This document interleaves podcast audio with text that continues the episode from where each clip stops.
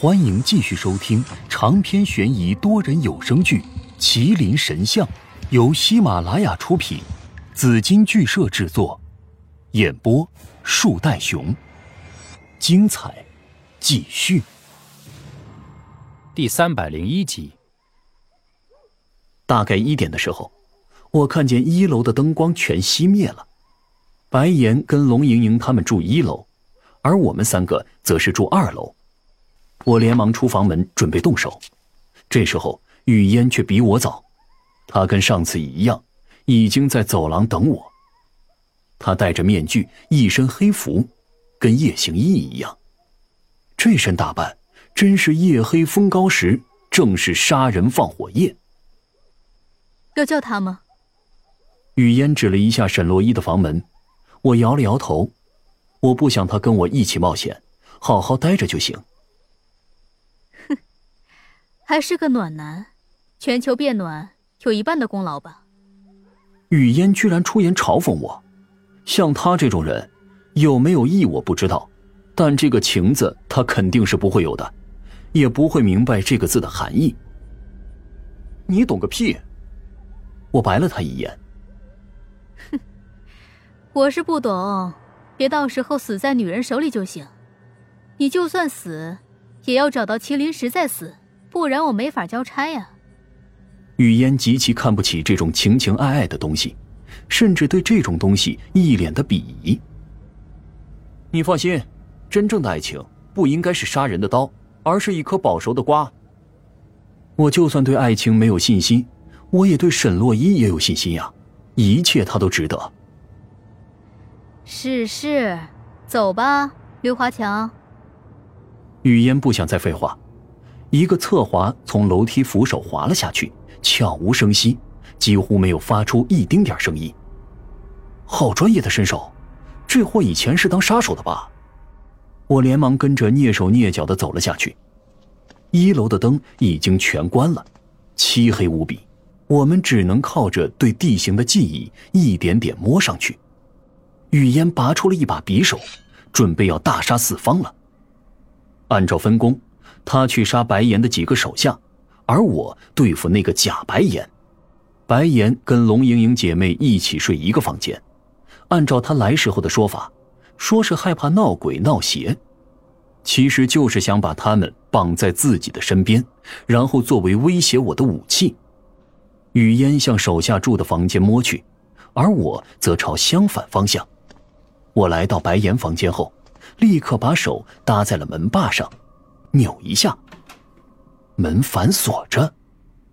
我犹豫了大概三秒钟，然后一脚踹在了门上，破门而入。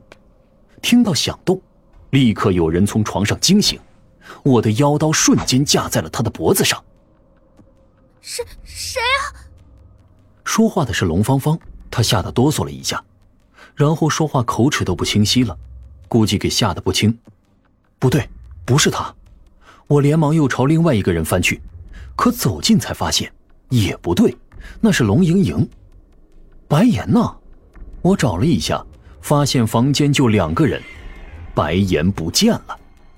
我连忙朝龙莹莹问着：“白岩去哪了？人呢？”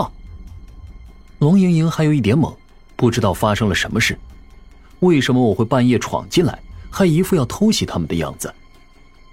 我，我不知道啊。他睡之前还在这里的。龙莹莹一脸懵，睡之前还在这里，那就是说，就在这个时候，我突然感觉头上有一阵凉风吹了下来，紧贴着我的头皮。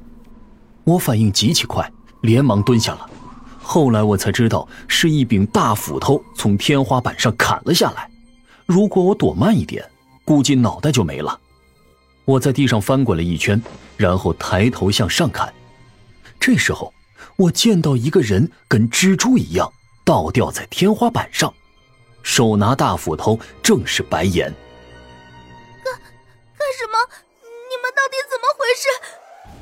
龙芳芳吓得直接跌落在床边，整个人都浑身发抖。她不知道发生了什么事，在地上乱爬着。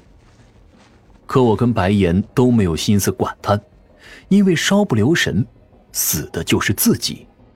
没想到啊，这货早就发现我了。没想到啊，这么小心，还是被你发现了身份。啊！白岩说完后，整张脸都扭曲了起来，然后落下，朝我挥舞着斧头。我连忙躲了过去，然后一个大旋风，单手撑地，身体旋转一百八十度，给了他脸一脚。白岩立刻掉了一颗牙齿出来，满鼻子血。他没想到我身手这么好，拿着把斧头也完全不是我对手，被踢得晕晕坨坨的，跌跌撞撞往后退。白岩背后撞到墙才停下来，然后意识到不是我的对手后，立刻抓起了旁边龙莹莹的头发，将大斧头横在龙莹莹的脖子上。宰了他！不要再过来了，退后。不出我所料，他真的拿龙莹莹当人质了。救他没有用的，这个村已经被人布下天罗地网，要等我突破这张网，或者杀光这些人，才能活下来。而他们如果现在跟着我，那他们就是累赘。我收下了妖刀了，妖刀不沾人血，从始至终我都没有想过用它杀人。这时候。我拔出了自制的小刀，然后一个箭步冲了上去。干嘛？你不要过来啊！我真的会杀了他！白岩怒吼着，现在的龙莹莹一脸懵，而且极其害怕。她不知道发生了什么事情，为什么白岩突然变成了这样？为什么要杀他？可我根本不管白岩的话，冲上去后一刀刺在了龙莹莹的身上。龙莹莹瞪大着眼睛，极其震撼，整张脸都是惊讶的表情，仿佛在说：“你他妈在逗我吧？你不救人质就算了，还要杀？你是人吗？”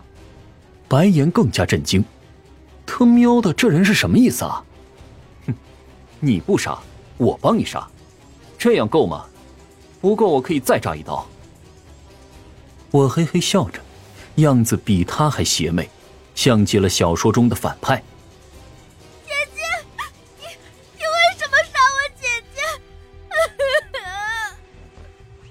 龙芳芳哭诉着爬了上来，对着我的脚又抓又咬。我反手又是一刀，噗嗤一声，鲜血淋漓。龙芳芳也是震惊至极，然后倒在了地上，不省人事。买一送一，我都给你解决了，不劳烦你动手，怎么样？我拔出小刀，然后看着白岩，露出了可怕的冷笑：“你这小子，是恶魔吧？”白岩手一松，龙莹莹滑落于地，然后扑通一声倒了下去，也不省人事了。白岩看着我，一脸的问号，而且极其震惊，完全猜不透我在想什么，又想做什么。现在到我们了。本集播放完毕，别忘了评论分享，下集更精彩。